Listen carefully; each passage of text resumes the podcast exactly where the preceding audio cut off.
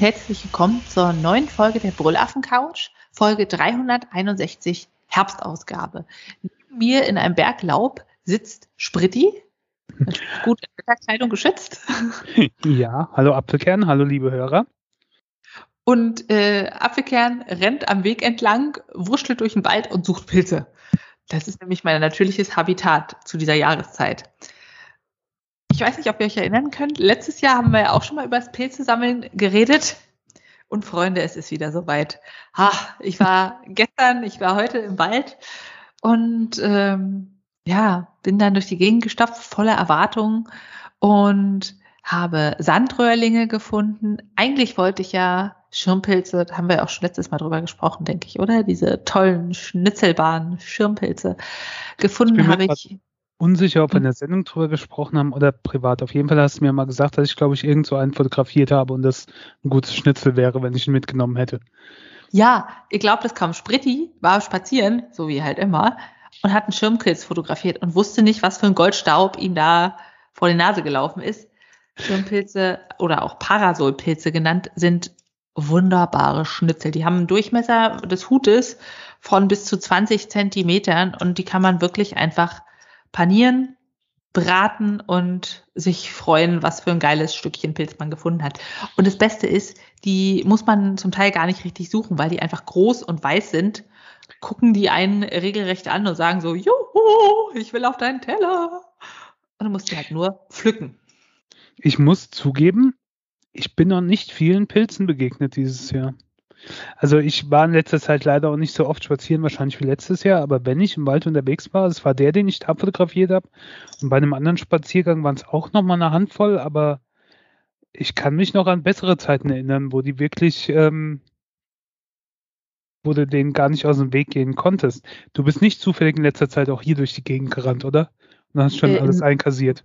Meins, nee, noch nicht. ähm, ich war jetzt letztens in der Nähe von Lenzen, so Nordbrandenburg und jetzt eher so Cottbus, aber auch nördlich von Berlin, so ein bisschen im Barnimerland, aber jetzt in Mainz, nee, das nee. ist ja zu weit. Wer weiß, was da wächst. äh, Schirmpilze. Ähm, ja. Die auf jeden Fall, das hätten wir schon festgestellt. Ich verlinke mal ähm, einen Artikel dazu. Die sind wunderbar, super lecker. Esst Schirmpilze. Schirmpilze sind toll. Ähm, ja, gefunden habe ich Sandröhrlinge, äh, Maronen natürlich und eine Krauseglucke. Da haben wir letztes Jahr schon mal drüber gesprochen. Das ist so ein ja, lockiger Pilz, der eine ganz feste, so ein bisschen knorpelige Textur hat und immer an Kiefern ähm, dran wächst, also nicht am Stamm, sondern zum Fuße oder am, an der Wurzel des äh, Kiefernbaums. Und die schmecken halt super nussig und haben so eine ganz tolle Konsistenz und sind halt nicht matschig. Ja, und was habe ich noch gefunden? Heute ein paar Birkenpilze. Aber die Ausbeute war wirklich mau. Meine Schwester war im nördlichen Brandenburg heute sammeln und die hat zwei riesige Körbe Maronen gefunden. Also da war es scheinbar ein bisschen besser. Ich werde mich da auch nächste Woche nochmal hinbegeben. Tja, es hat jetzt gereicht für zwei dünne Pilze, also zwei Bleche zum Trocknen, dünn ausgelegt natürlich und naja, ein bisschen Pilzpfanne für zwei. Was ich aber eigentlich besprechen wollte, sind zwei Dinge. Einmal Schopftintlinge. Spritti, kennst du Schopftintlinge? Ähm, selbstverständlich. Das, die ziehen ja Insekten an. Ähm, die stehen da total drauf. Habe ich Richtig. gelernt. Und die stehen ja auch immer so in der Gruppe, die fallen dich auch fast an, genauso wie die Schirmpilze. Die gibt es sogar in Gärten am Wegesrand, da muss man gar nicht mal nachsuchen. Die sind auch relativ auffällig, die sind weiß. Wenn sie jung sind, sind sie auch ein bisschen spargelförmig. Das heißt, sie haben diese, wie heißt das auf Deutsch, Bulletform, also wie so eine Patrone vorne schmal und dann zylindrisch ein bisschen größer werdend. Wie ein Zäpfchen sehen die aus. Der Zäpfchenpilz. Das ist das gute deutsche Wort.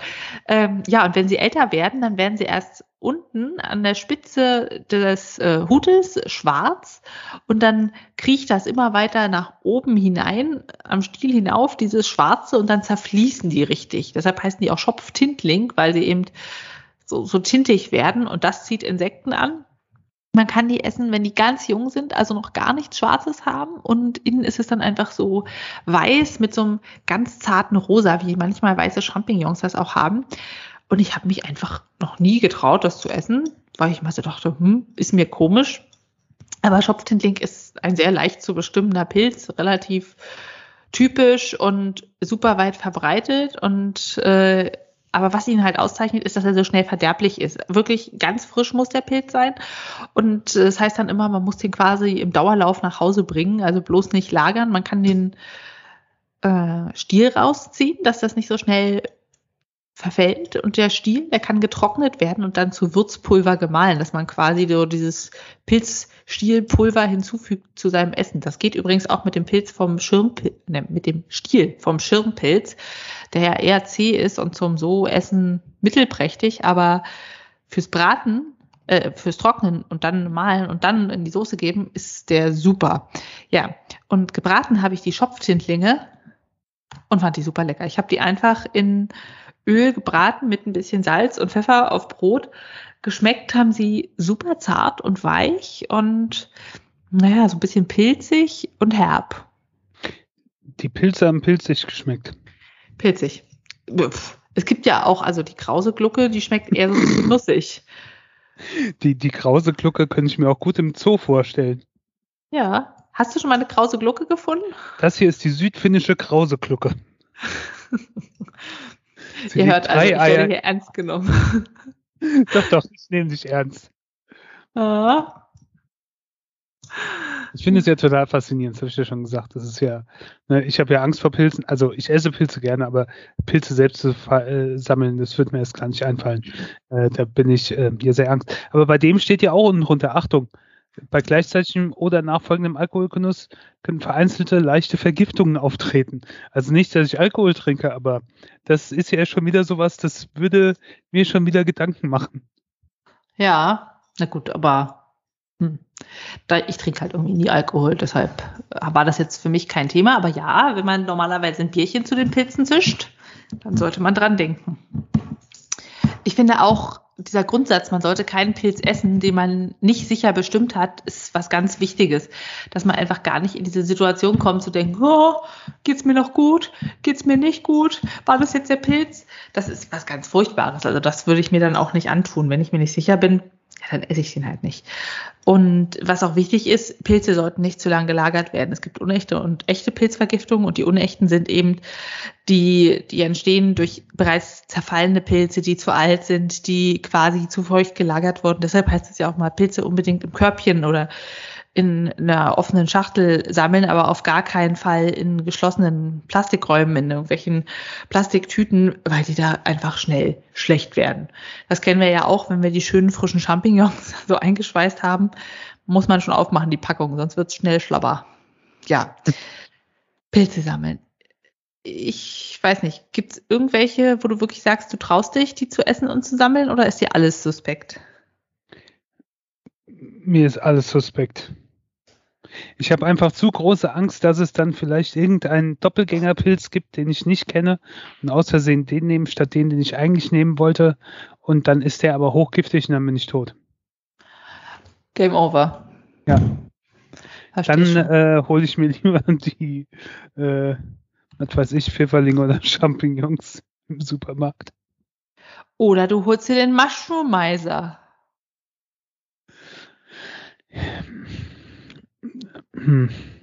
Das ist nämlich eine Pilzbestimmungs-App. Sowas habe ich mir schon gedacht. Das gibt es ja auch für, für äh, Pflanzen oder sonst so Zeug. Aber da wäre ich mal halt unsicher, wie genau ist das? Ja, die sagen halt gleich, wenn du die aufmachst, äh, hier aufgrund unserer App bestimmte Pilze, bla bla bla, sie sind selber verantwortlich, wenn sie das Ding essen. Mm, und das ist aber ganz schön, weil der funktioniert auf zwei Wege. Du kannst einmal ein Bild machen und der bestimmt ist, oder du kannst ein Bestimmungsbuch aufrufen und quasi so Merkmale eingeben und sagen, der Pilz hat Lamellen, der Pilz hat äh, Röhren, der Pilz hat dies, der Pilz hat das. Wie ist der Stil, wie ist die Farbe, ist er bläuend, ist er gilbend, tausend Dinge und dann kommt es raus. Zum Beispiel den Sandröhrling, den ich gestern gefunden habe, wusste ich, okay, es ist ein Röhrling, was soll sein, außer es ist ein bitterer Röhrling, dann ruiniert er mir das Essen, aber ich wusste halt, es ist jetzt kein Birkenpilz, es ist keine Marone, es ist äh, kein Butterpilz, es ist irgendwie was anderes. Und habe das dann einfach durchgeklickt an der App und probiert, was kommt raus. Äh, und äh, es konnte es nicht genau zuordnen, hat mir quasi eine Liste von, ich glaube, 13 verschiedenen gegeben mit Ziegenlippe und so weiter zur Differenzierung. Und anhand des Bildes konnte man dann sehr gut sehen, es ist ein Sandröhrling. Ja. Also ich glaube, man braucht ein gewisses Grundverständnis. Jetzt so ganz aus der Kalten kann man das auch nicht gut benutzen. Wenn du schon so ein paar Grundsachen weißt, ist es gut. Und wenn nicht, muss man eine Pilzführung machen. Hm. Ich habe jetzt ein schickes neues Handy. Also das mache ich jetzt nicht zum Sendungsthema, aber ich habe mir das, äh, ich habe das neue iPhone Top riesengroß super jetzt endlich bekommen. Mhm. Und da kann man ja auch, da kann man ja auch mit der Kamera mittlerweile, der erkennt dann Text, dann kannst du draufklicken und nachschlagen lassen oder übersetzen lassen. Also es ist ja schon relativ weit, so mit diesem Bestimmen, mit deinem Mushroom-Miser. Vielleicht traue ich mich da auch mal irgendwann an sowas ran. Ich glaube es nicht, aber. Und was ich auch voll spannend finde an Pilzen, bei ganz vielen sind sie sich halt nicht sicher, ist er jetzt essbar oder nicht. Oder es wird nach Jahren auch nochmal verworfen, wenn man rausfindet, dass der wiederholte Genuss über Jahre bla bla irgendwelche Antikörper macht und dann verträgt man es doch nicht mehr. Also ich kann schon verstehen, wenn du sagst, das ist dir absolut gar nichts. Also wenn ich halt irgendeinen sehe und ich weiß es nicht, dann esse ich den halt nicht. Aber so Pilzsorten, wo dann steht, äh, leicht zu erkennen. Das wird auch immer ähm, gesagt, was gibt es für Verwechslungsmöglichkeiten. Und wenn da bei einem steht, äh, tödlich giftig, naja, dann lasse ich es halt nicht drauf ankommen. Aber wenn es so Sachen sind, die so eindeutig sind, wie zum Beispiel die Krauseglocke, wo steht Anfängerpilz, dann ja, geht das. Oh, und apropos Krauseglocke, ich habe auch festgestellt, ich war ich glaube 2017 in Bayern für so einen Akupunkturkurs und war dann auch einmal im Wald spazieren und da habe ich eine Krauseglocke fotografiert, eine richtig schöne und ich wusste natürlich damals nicht, was es ist. Oh, habe ich mich geärgert, als Google mir diese Fotoschau, was hast du gemacht vor so und so vielen Jahren gezeigt hat und ich dachte, wow, die habe ich stehen lassen. ja. Ganz still und stumm. Ich muss jetzt doch mal gucken, wie die aussieht. Krause Glucke, ja? Ja. Ah ja, krause Glücke. Wenn du die siehst, die finnische Henne, dann erkennst du auch, okay, die sieht aus wie kein anderer Pilz. Also die hat nicht ihren Fruchtkörper im Sinne eines Stiels und eines Hutes, sondern so ein bisschen wie ein Schwamm. Die ist gelb. Ich wollte gerade sagen, meine Oma hat früher so einen Schwamm gehabt. Ja, und die ist halt immer an Kiefernstämmen. Da gibt es auch beim Wikipedia-Artikel so ein Bild, da sieht man es ganz gut. Und sowas habe ich gestern gefunden. Eine relativ kleine, aber trotzdem. Und wenn die trocken wird, dann hat die an den Rändern von ihren Locken so einen dunklen Streifen. Wie so ein Schwamm, der schon ein bisschen dreckig ist. Ja, und die wächst halt so durch den Waldboden und dass da ganz viele Erdteile und Moos und Nadeln eingewachsen ist, sind, ist super typisch. Und das ist einer der Pilze, ich weiß nicht, ob es noch andere gibt, die man ins Wasser packen kann, weil die halt so eine feste Oberfläche hat, kann man die einfach ins Wasser packen und alles rausspülen. Ja. Und ich habe die einfach direkt gebraten mit Salz. Super lecker. Und so knorpelig ist es halt. Habe ich gerade gelernt, auch wenn man ihn kurz in ein kochendes Wasser taucht, wird er dadurch elastisch und lässt sich unter fließendem Wasser besser ausspülen. Mhm. Ja. Genau. Und es soll auch ein super äh, Würzpilz sein, den man halt eben trocknet und dann klein macht. Würzpilze gibt es eine ganze Menge, auch so zum Beispiel ein Knoblauch, Richterling oder so, ähm, den man eben klein malt und in die Soße gibt oder äh, frisch langstieliger Knoblauchschwindling oder echter Knoblauchschwindling. Ja. Das ist so einer von diesen ganz kleinen, wo man immer denkt, was ist das denn für ein Zeug hier im Rasen? Aber da würde ich mich auch gar nicht trauen, den irgendwie zu sammeln, weil der so unspezifisch für mich aussieht. Hm. Ja. Hast du, hast du mal auf Wikipedia nach Pilzen gesucht?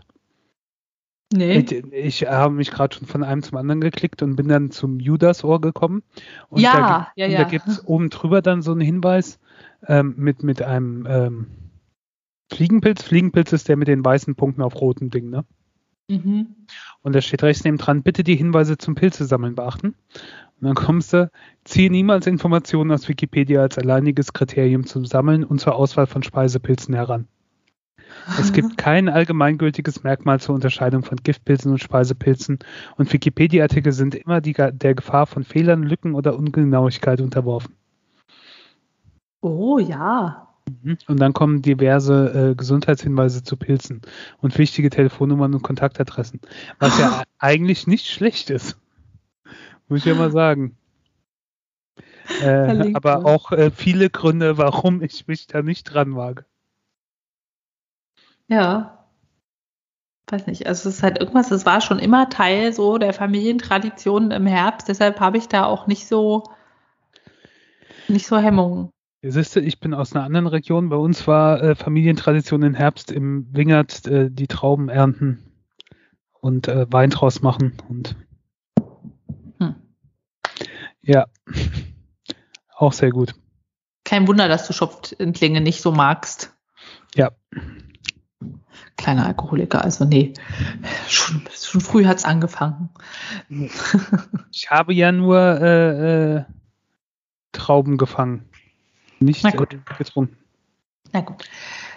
So, dann geht's weiter mit Ja. deinen Vorbildern, deinen Postern im Zimmer Nicht oder? mit meinen Vor Vorbildern, aber mit allgemeinen Vorbildern.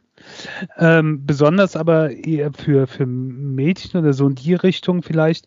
Ähm, Vorbildspitzenfrauen.de ist eine Internetseite, ein Projekt von, äh, ich glaube, zwei Fotografinnen, Silvia Steinbach und Iris König.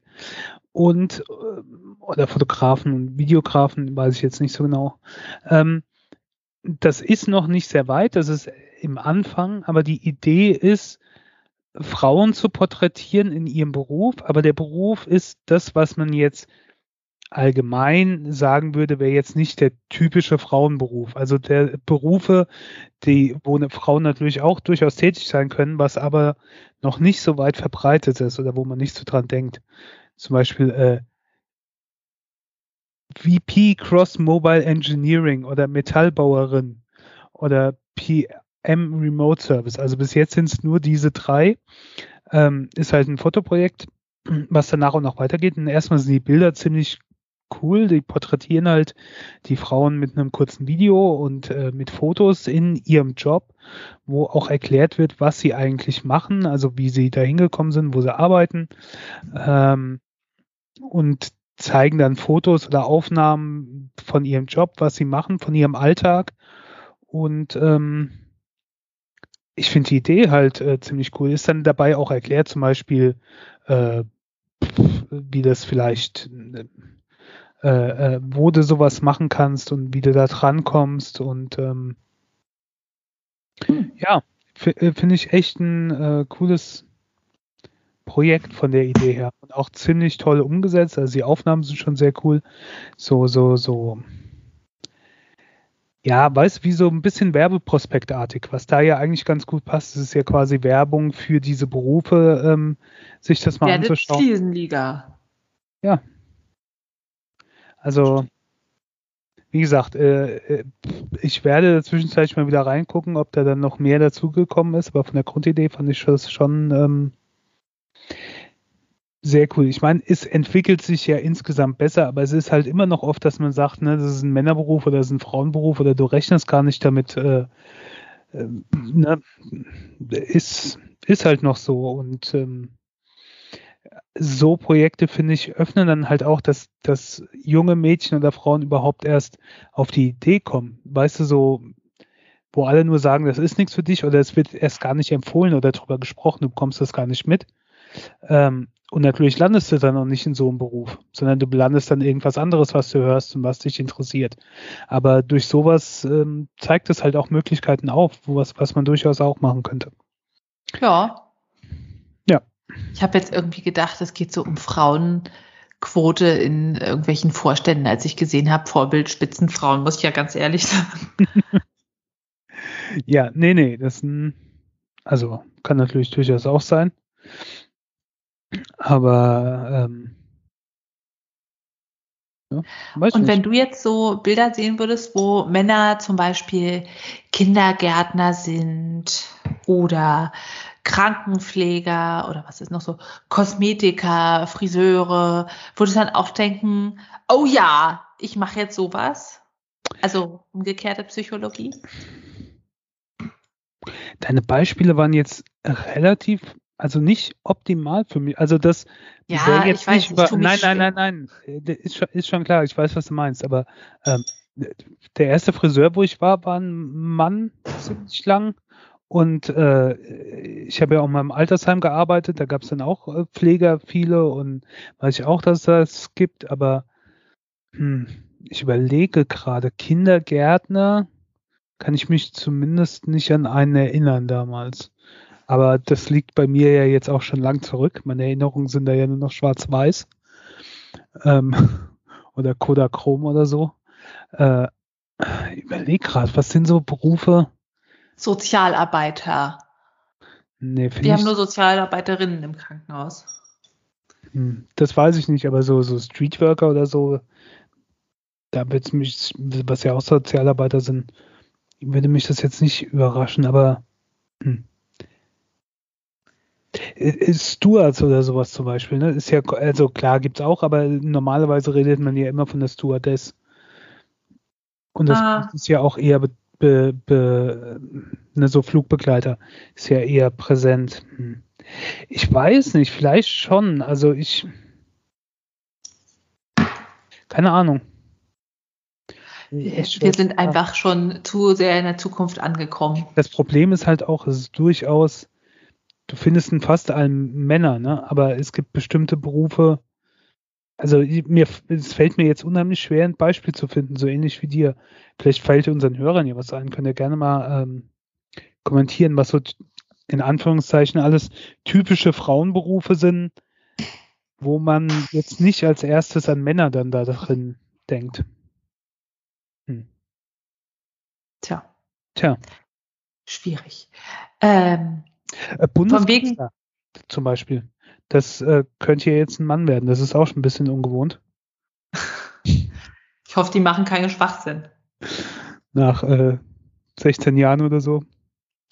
Ja, ähm, ich muss ja mal sagen, wenn wir zu deinem nächsten Thema kommen, ja. Du hast mir, weil unser äh, hier Dingsbums Notepad das nicht geklappt hat, hast mir in WhatsApp das geschickt.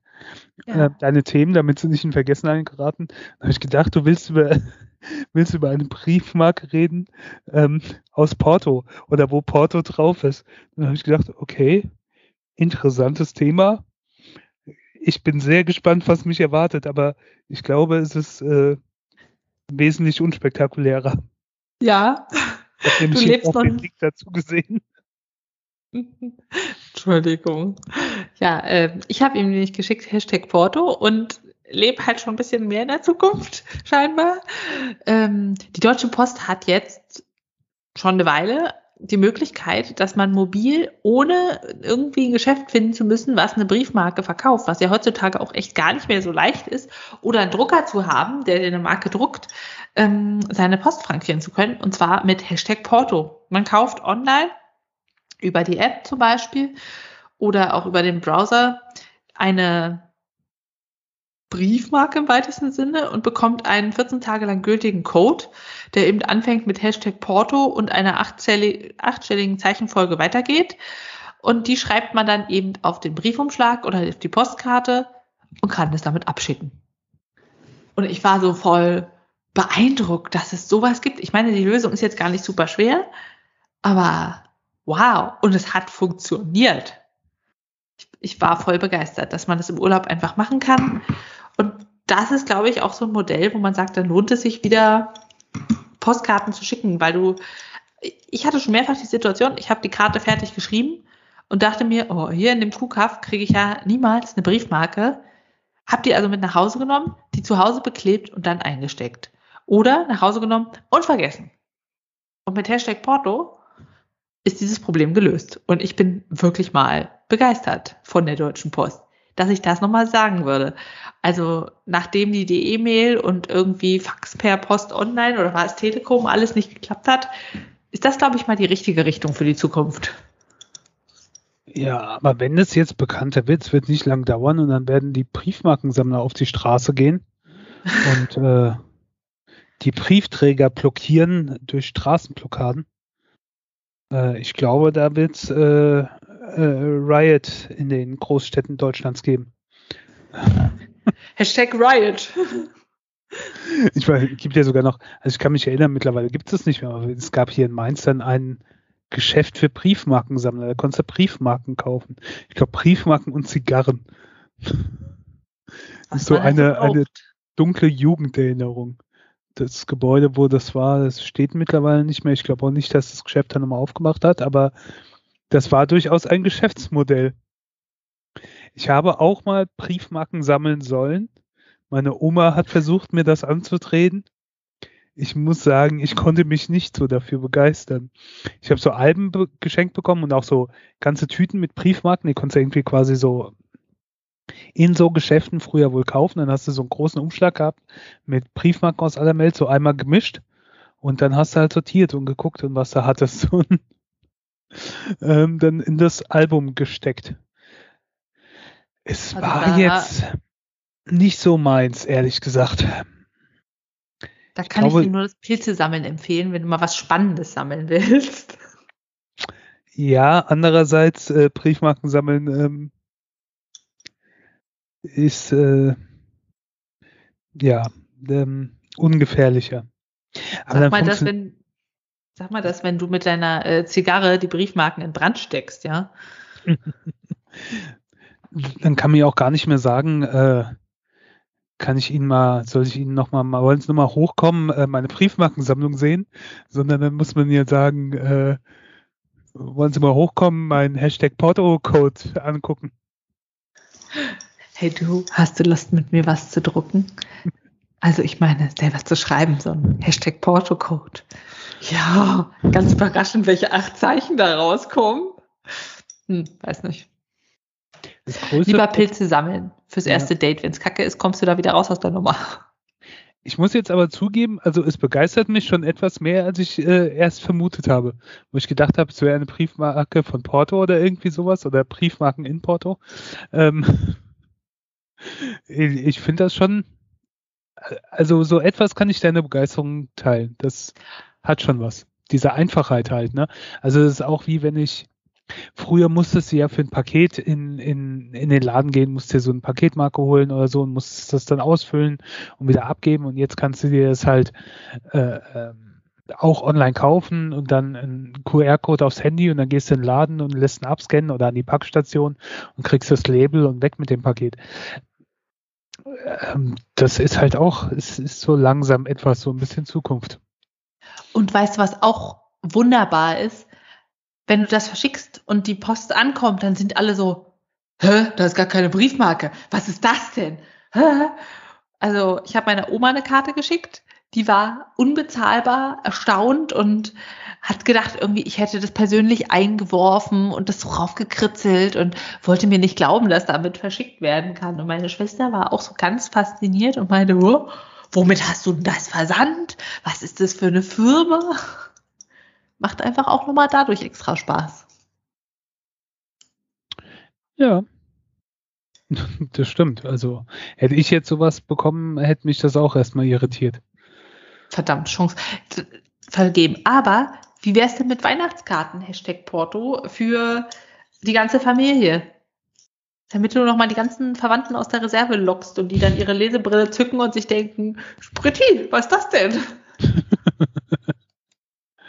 Eine Idee wäre es, äh, ja, es wäre eine Idee. Ja. So, äh, schöne Ideen, was man lesen kann, wenn man nicht gerade Briefkarten schreibt, sind Bücher. Und zwar habe ich gelesen das Buch ähm, zum Thema Influencer. Ich weiß nicht, ob du davon schon gehört hast.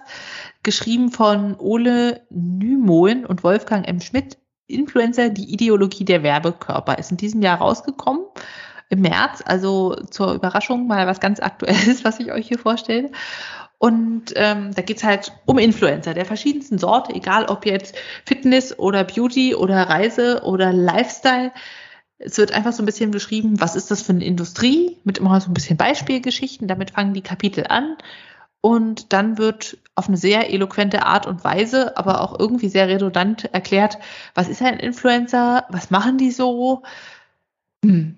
So, so ein bisschen hört, also es ist nicht eine Geschichte an sich, sondern es ist immer so Beispiele. Was machen die Influencer und warum ist es eigentlich alles so lächerlich und sinnlos? Und ich habe das Gefühl, es ist alles nichts Neues. Es ist wie so ein ganz langer Zeitungsartikel, der unserer Eltern oder meiner Elterngeneration erklärt, was sind eigentlich diese jungen Menschen im Internet, die da ihr Geld verdienen. Und dafür ist das Buch ganz schön lang. Ich habe das Gefühl, es wiederholt sich alles immer wieder. Natürlich ist es immer so ein bisschen eine andere Facette, mal mehr um das, sie wollen uns dies und das verkaufen und wie beeinflusst es unser eigenes Leben. Aber ich habe das Gefühl gehabt, richtig was Neues habe ich nicht gelernt auf diesen 192 Seiten. Es geht auch so ein bisschen, wo hat das angefangen, dieses System und äh, wie sieht der, der Kapitalismus da drin? Sind die Ausbeuter der Follower oder beuten die sich selber aus und so weiter? ähm, man merkt, dass die beiden wirklich toll schreiben können. Es gibt viele Bezüge und Zitate zu Gesellschaftstheoretikern und Autoren und so weiter. Also wie gesagt, sehr eloquent, wie so ein Deutschaufsatz geschrieben. Aber es zieht sich. Es gibt ab und zu ein paar schöne, skurrile Beispiele und die, die Grundidee ist ganz nett, aber ich habe irgendwie das Gefühl gehabt, es dreht sich alles im Kreis und irgendwie wussten wir das alles schon. Tja, also wenn, wenn so ältere Leute, die noch gar nichts zu tun hatten mit Influencern, fragen, ja, was ist denn das eigentlich? Ich glaube, das wäre wirklich gut für die, dass sie mal sehen, was ist das und äh, ja, was gibt's da für eine Welt? Aber alle anderen, die selber schon mal Social Media Plattformen benutzt haben, die sind, denke ich, nicht der richtige Adressat für dieses Buch. Ja. Weißt du, was ich ja das Schönste finde, sind diese angehenden Influencer manchmal, wenn ich, wenn ich Likes auf Instagram gucke, dann schaue ich mir auch mal die Accounts an. Und dann sind es so Leute, das sind, dann siehst du die Bilder, die sind alle so, so wie man das auch von Influencern kennt, weißt du, dann hier wird die neue Tasche gezeigt und es wird ein Text dazu geschrieben und, und wie schön die Wohnung aussieht und alles mögliche, so richtig so Instagram-Dingsbums. Und dann guckst du drauf und dann siehst du, mh, 117 Follower, folgt 2300. Das ist halt so, ich weiß nicht, total faszinierend, so auf, auf halt auf diesen Spuren. Aber ich denke mal, irgendwann ist auch der Punkt erreicht, dann ist der Markt so einigermaßen gesättigt, wenn du nicht so total durchbrechen bist. Ich meine, das merkst du ja allgemein, allgemein jetzt schon auf Instagram. Du bekommst ja kaum noch Follower, außer du machst wirklich irgendwas Spektakuläres. Aber so normale Menschen ist es nicht mehr wie früher keine Ahnung, ich äh, hänge jetzt schon ewig bei meinen 250, vielleicht müsste ich auch mal mehr machen, aber da ist ja nicht mehr so die Entwicklung dahinter. Das, ähm, ja, aber ich finde das immer sehr faszinierend, wie die sich dann so total inszenieren und denkst, wunderst, was das für ein Account wäre. Und dann ist das ja, keine Ahnung, Leute, die noch weniger haben als man selbst. Ach, und dann auch so, äh, haben, hat er mit beschrieben, wie Firmen quasi denen was spendieren und die das dann zeigen, als wäre es super toll und dann kommt was Neues. Also alles, was man schon gesehen hat. Ach, ich weiß nicht. Ich habe gesagt drei von fünf Bananen, weil ich mag Wolfgang M. Schmidt. Eigentlich ist der eine Mischung aus Filmkritiker und Gesellschaftskritiker. Sitzt äh, die ganze Zeit immer im Anzug da. Das ist quasi so sein Alltagsoutfit und sagt wohlgeformte, gebildete Worte mit Anspruch. Und das macht er wirklich gut. Und ich mag seine Filmkritiken und so weiter und seine Podcasts, aber irgendwie das Buch, weiß ich nicht. Das, das war wie so eine Vorlesung, wo du viele schöne Wörter hörst und am Ende kommt nichts bei rum. Hat mich jetzt nicht so ganz doll bewegt. Das, das ist übrigens auch das, ähm, wo so Influencer dann, keine Ahnung, mit äh, von Gucci oder sonst irgendwas ihr Zeug bekommen, keine Ahnung, ich kenne mich da überhaupt nicht aus. Äh, und dann hast du halt diese kleinen Accounts, die kriegen dann auch was spendiert. Das ist dann aber halt von irgendeiner chinesischen Firma, die irgendein billiges Plastikteil aus dem 3D-Drucker kopiert hat. aber die stellen es genauso dar, wie diese anderen Influencer, äh, Influencer dann ihre Gucci-Tasche. Mir fällt gerade nichts anderes ein, aber ja, das finde ich auch immer sehr schön. Also irgendwie auch so ein bisschen liebenswert. Das ist, die glauben noch an den großen Traum. Kannst ja sagen, mein Secondhand Gucci Rouge, wo ich mich letztens noch für geschämt habe. ja. Okay, so viel dazu zu den Influencern. Dann hüpfen wir nochmal kurz auf die Bildschirmcouch, bevor wir wieder in die Blättercouch hüpfen. Ja. Ähm, ich habe eine Serie gesehen, die könnt ihr auch gucken, wenn ihr Amazon Prime habt. Die Serie heißt äh, Kevin Can F Sternchen Sternchen K himself oder ähm, wenn man nicht in den USA lebt, könnte man auch sagen Kevin can fuck himself. es ist, ich fand ja richtig gut. Also die Art von der Idee, die, die Idee, wundert man sich eigentlich, dass man da nicht früher großartig drauf gekommen ist.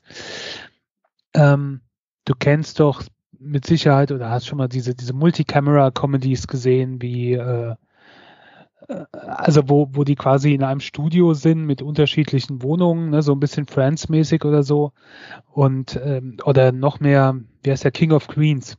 Ja der Typ ein bisschen chaotisch, so unser Hauptcharakter, die arme Frau leidet quasi so ein bisschen unter ihm und er hat noch seine besten Freunde und der Vater ist noch dabei und und so weiter und so fort. Ne? So in die Richtung, diese Comedies gab es ja, gibt es ja immer noch ständig und gerade so in 90er Jahre war das ähm,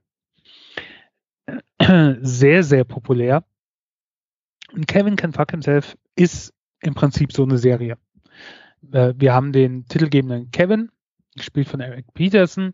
Ähm, der hat einen besten Freund, äh, Neil, und ähm, sein Vater ist auch noch in der Wohnung. Und seine Frau wird gespielt von Annie Murphy, ist Alison McRoberts. Und ähm, ja, die äh, gehen halt die Witze so auf ihre Kosten. Oder er stellt was an und sie muss es dann quasi ausbügeln. Und ähm, ja, es ist so wirklich, wirklich typisch, wie man es schon 10.000 Mal gesehen hat. Das ist das eine. Das andere ist, die andere Hälfte ist, ähm, Allison realisiert, was er für ein Typ ist. Und sie spielt mit dem Gedanken, ihn umzubringen. Ui.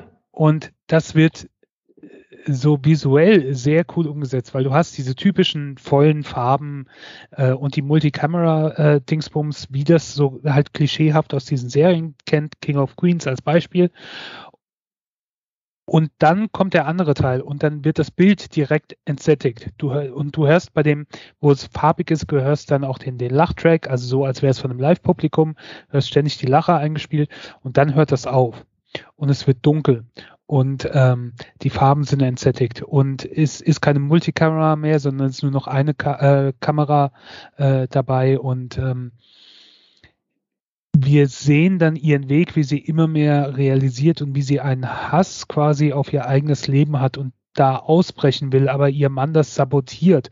Und das auf ziemlich brutale Weise. Also das, was in dem bunten Teil so auf Comedy und Lacher ähm, rausgespielt wird, ne, wo ja sie das kürzere Ende dann von dem Witz äh, quasi ist, äh, hast du da halt, wo sie es realisiert und wie sie was dagegen tun will und wie sie da sie will ihn im Prinzip loswerden. Und ähm, das ist so genial gemacht und auch so dieses Hin und Her und ja, es ist halt, ich finde es extrem cool gemacht. Es sind acht Folgen äh, bis jetzt. Ich weiß nicht, ob es eine zweite Staffel gibt. Es ist einigermaßen gut angekommen, also zumindest äh, bei Rotten Tomatoes mit 83 Prozent. ähm, ich finde es toll. In der Hauptrolle ist Annie Murphy. Die hat vorher in Schitt's Creek ziemlich abgeräumt. Das war, ist ja eine der erfolgreichsten Comedy-Serien der letzten Zeit gewesen. Und ähm, die anderen zum Großteil habe ich nicht gekannt oder nur vom Sehen gekannt, aber äh, trotzdem, die, die, die passen auch in die Rollen. Ne? Der, der beste Freund von dem Mann, der aber so ein bisschen äh, nicht so die hellste Glühbirne in der Lampe ist. Und ähm, der Vater, der immer auf der Seite vom Sohn ist und ihm, wenn der Sohn mal ein bisschen einen normalen Blick bekommt, ihn direkt wieder auf dieses Abgedrehte zurückholt und äh, dann noch eine weitere Frau, die aber eigentlich mit ihr überhaupt nicht klarkommt und das ist alles so, so halt so klischeehaft, aber finde ich super, sehr, sehr cool gemacht ist bei ähm, AMC in den USA gelaufen und ich habe auch gerade nochmal nachgelesen, also es wird eine zweite Staffel geben. Das ist ganz gut, weil das Ende ist etwas offen. Ich bin sehr gespannt, wie das weitergeht. Und wenn ihr euch immer mal gedacht habt, so bei so Comedy-Serien, das ist eigentlich gar nicht so lustig, das ist eigentlich ziemlich fies und gemein, was die dann mit äh, anderen Personen da drin äh, machen.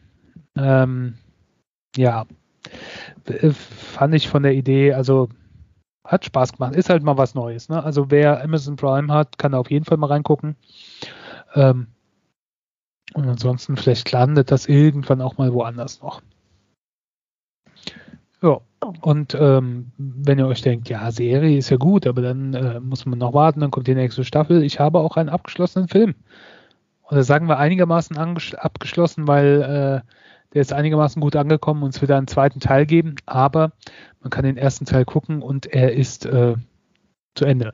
Er ist im August in die Kinos gekommen ähm, heißt Free Guy, war, glaube ich, vorher schon eine Weile fertig, hat sich dann etwas äh, rausverzögert, weil irgendwas war die letzten ein, zwei Jahre. Ich weiß es nicht genau. Habe ich nicht so mitbekommen, aber wie auch immer, im Sommer kam er dann in die Kinos.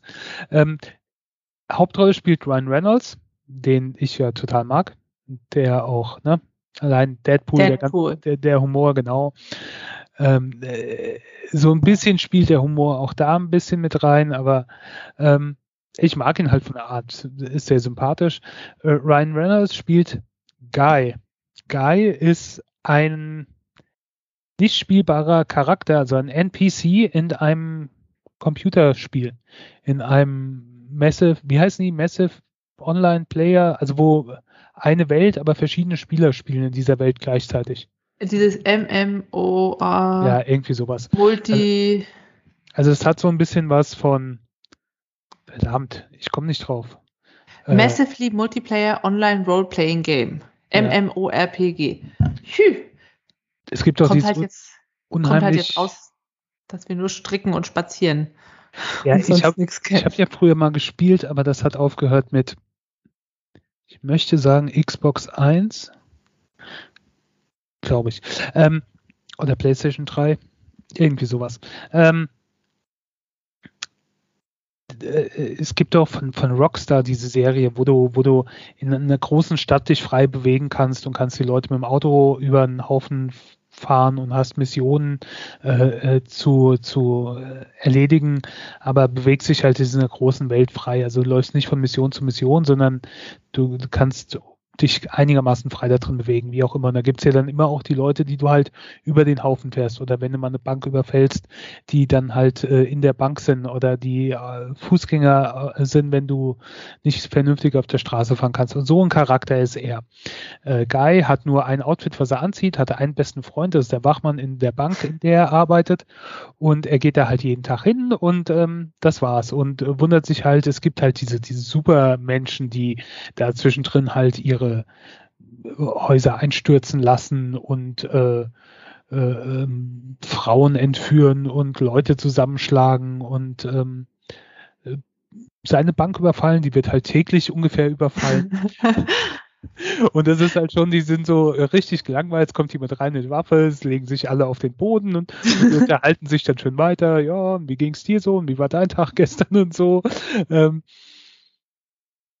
und dann sieht er einmal eine Frau und äh, es hat so ein bisschen was von Liebe auf den ersten Blick. Zumindest ja, ist er äh, sehr begeistert und rennt ihr hinterher.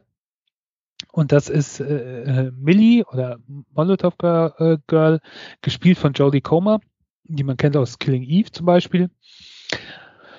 Und ähm, er kommt ihr so ein bisschen in die Quere und diese, diese Superhelden haben alles, die haben alle eine Brille auf und dann kommt er irgendwann auch an so eine Brille. Und in der Brille sieht das dann so wie die Spieler das sehen. Also dann sieht er, sieht er auf einmal ähm, einen Erste-Hilfe-Koffer, der eben in der Gegend schwebt. Und wenn er drüber geht, ist seine kaputte Nase auf einmal wieder ganz. Und äh, er, er sieht die Namen über den Figuren und äh, Energiebalken lauter so Zeug, was du halt aus dem Computerspiel kennst. Ähm, und dieses Spiel, also das Wechsel zwischen der Spielewelt und der Welt draußen mit den Spielern draußen und der Chef, der oder der Chef der Firma, dem dieses Spiel quasi gehört, ist Antoine, der wird gespielt von Taiki Waititi. Äh, sehr großartig. Ich mag ja, wenn Taiki Waititi irgendwo eine Nebenrolle oder irgendwo mitspielt. Das ist äh, unter anderem der Regisseur, der äh, Thor, äh, den letzten Torfilm gemacht hat und ähm, äh, sehr genialer Typ. Ich mag dem seinen Humor und der spielt auch immer mal so Nebenrollen in irgendwelchen Filmen mit, ähm, was äh, ja sehr cool ist. In Jojo Rabbit hat er mitgespielt, in äh, Mandalorian. Ah nee, da hat er äh, Regie geführt, genau. Jojo Rabbit hat er Regie geführt. Ähm, und und ähm, Suicide Squad hat er mitgespielt, äh, Mandalorian hat er eine äh, Filmrolle gehabt, Avengers, Avengers hat er eine Sprechrolle gehabt. Also er hat immer so kleine Nebenrollen und sowas, ist ein neuseelischer äh, Regisseur, sehr cool. Ähm, das Ganze ist so ein bisschen, also es ist jetzt nichts so wirklich Neues. Also ich meine, dieses Videospielwelt vermischt sich mit der Realität, hat man ja schon öfters gesehen, aber ich mag die Darsteller, ich mag ähm, Jodie Comer, ich mag Waititi, ich mag äh, Ryan Reynolds, ähm, ich mag seinen besten Freund, ich habe den Namen vergessen gerade, aber den äh, äh, ähm, Buddy heißt er. Also es ist Guy und Buddy. Sein bester Freund ist Buddy. Wow. Ist halt, ne? ähm, gespielt von Lil Rel Howery, ist auch, kennt man auch aus so Nebenrollen. Ähm, und ja, es macht einfach Spaß. Also ich finde es amüsant. Der Film nimmt sich nicht zu ernst. Er hat natürlich viele so Insider-Gags und sowas und so Dinge, ne, wie er da halt mit Guy und Buddy halt spielt, die unwichtigen Charaktere, ist es halt, ähm, ja, äh, schön gemacht. Hat Spaß gemacht, hat ähm, mich zum Lachen gebracht und hat ähm, gut gelaunt. Und ähm, ja, er, er hat auch einigermaßen viel Geld eingespielt, also mehr Geld als Disney und wer auch immer noch daran beteiligt war, eigentlich mit gerechnet hat und ähm, demzufolge wird es noch einen zweiten Teil geben. Mal gucken, wie das weitergeht, weil der erste Film hat eigentlich einen Abschluss und ich finde das dann immer so ein bisschen, du hast es ja regelmäßig, wenn ein Film sehr erfolgreich ist oder sagen wir mal mehr Geld einspielt, als man eigentlich gedacht hat, mehr Geld einspielt, als er gekostet hat, dann ist man sehr schnell dabei, zu sagen, okay, das bringt Geld, da machen wir einen zweiten Film. Da hat man aber überhaupt keine Idee für einen zweiten Film. Besser finde ich es dann zu sagen, nö, der erste Film war tierisch erfolgreich, das war das Ende abgeschlossen, fertig. Weil meistens ist das entweder du hast einen Regisseur, der weiß schon, der hat eine Idee, was er dann machen will. Ja. Oder ein Drehbuchautor, der wer auch immer, also da steckt was dahinter, der, der hat einen Plan und mit dem Hintergedanken macht er auch schon den ersten Film. Oder du hast dann halt diese, oh, der erste Film ist vorbei, ja gut, jetzt müssen wir irgendwas finden für den zweiten Film. Dann hast du oft so Filme, die kopieren quasi den ersten nochmal und setzen nur nochmal was drauf. Äh, Fast and Furious äh, macht das ja sehr erfolgreich, schon seit 250 Filmen oder so. Aber der Großteil geht dann halt in die Hose, finde ich. Und das ist so, ja, lieber nach einem tollen Film Schlusspunkt setzen. Ende, ah. aus. Wenn die Geschichte aberzählt ist, und das ist es in dem Fall, also von daher, von den Darstellern und den Leuten, die beteiligt sind, ähm, ja, bin ich schon interessiert, wie es weitergeht, aber mal gucken. Klingt spannend. Also diese Idee mit dieser Welt, wo du feststellst, du bist nur eine Spielfigur, Finde ich gut. Ist nicht das typische, oh, hier ist ein Superwelt. Ah, er rettet die Welt und äh, verliebt sich dabei. Und zwischendurch trifft er auf seinen Erzgegner, den er aber irgendwie überwindet und in Teil 3 und 4 auch wieder trifft. Cool. Ja. Ähm, hörst du mich noch? Ja. Sehr gut. Mein Ton war nämlich zwischendrin irgendwie mal weg. Also er war nicht weg, er war auf dem Lautsprecher. Ähm, Und wir hatten es ja schon mal vor einer Weile, wo ich danach einfach weg war. Aber naja, gut, ist gut ausgegangen. So, äh, jetzt ist man ja aber schon ein bisschen ähm, müde, die ganze Zeit sich nur Sachen anzugucken, ist vielleicht nochmal schön, äh, sich so ins Bett zurückzulegen, äh, äh, Nachttischlampe anzumachen und vielleicht noch ein Buch zu lesen. Hättest du da irgendwas im Angebot? Oh ja, und zwar einen richtigen Kracher, und zwar von Neil Schusterman. Ihr habt euch ja vielleicht noch erinnern können, von dem habe ich auch die Trilogie Sight, also über die Sensenmänner quasi in einer Welt, wo niemand mehr sterben muss, vorgestellt. Und das ist ein weiteres Buch von ihm.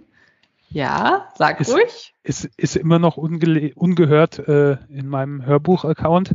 Äh, Komme ich irgendwann demnächst vielleicht dazu, endlich. Also an diese, an die Trilogie. Na gut. Dann äh, mache ich mal dein Bücherregal noch voller und zwar mit dem Buch Dry. Da geht es um ja, genau das, was auf dem Titel steht. Trockenheit. In Kalifornien ist es ja schon immer warm und plötzlich geht das Wasser aus. In einer ja ganz typischen suburbanen Siedlung lebt Alyssa mit ihren Eltern, ihrem Bruder Garrett. Alyssa ist 16.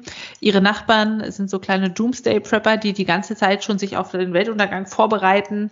Tagsüber ist der Vater nebenan Zahnarzt und äh, im Rest des Tages plant er an der eigenständigen Stromversorgung, den Vorräten und den Fallen, die Angreifer abhalten. Immer wurden da Witze drüber gemacht und plötzlich ist es mal soweit. Es kommt die Trockenheit, die Wasserhähne werden abgedreht und die Leute ja, wissen nicht, was sie machen sollen. Stürzen in die Supermärkte, versuchen alles zu kaufen, versuchen Einkaufswegen anderen abzunehmen. Also diese Menschlichkeit geht relativ schnell flöten. Und wir erleben diese Geschichte aus mehreren Perspektiven. Einmal aus der Perspektive von Alyssa, der 16-Jährigen, die ich schon erwähnt habe, ihrem Bruder Garrett, der so 10, 11 zu sein scheint, und Kelton, dem Sohn der ja, wohl auf den Weltuntergang vorbereiteten Familie McCracken und noch ein paar weiteren dazukommenden Personen.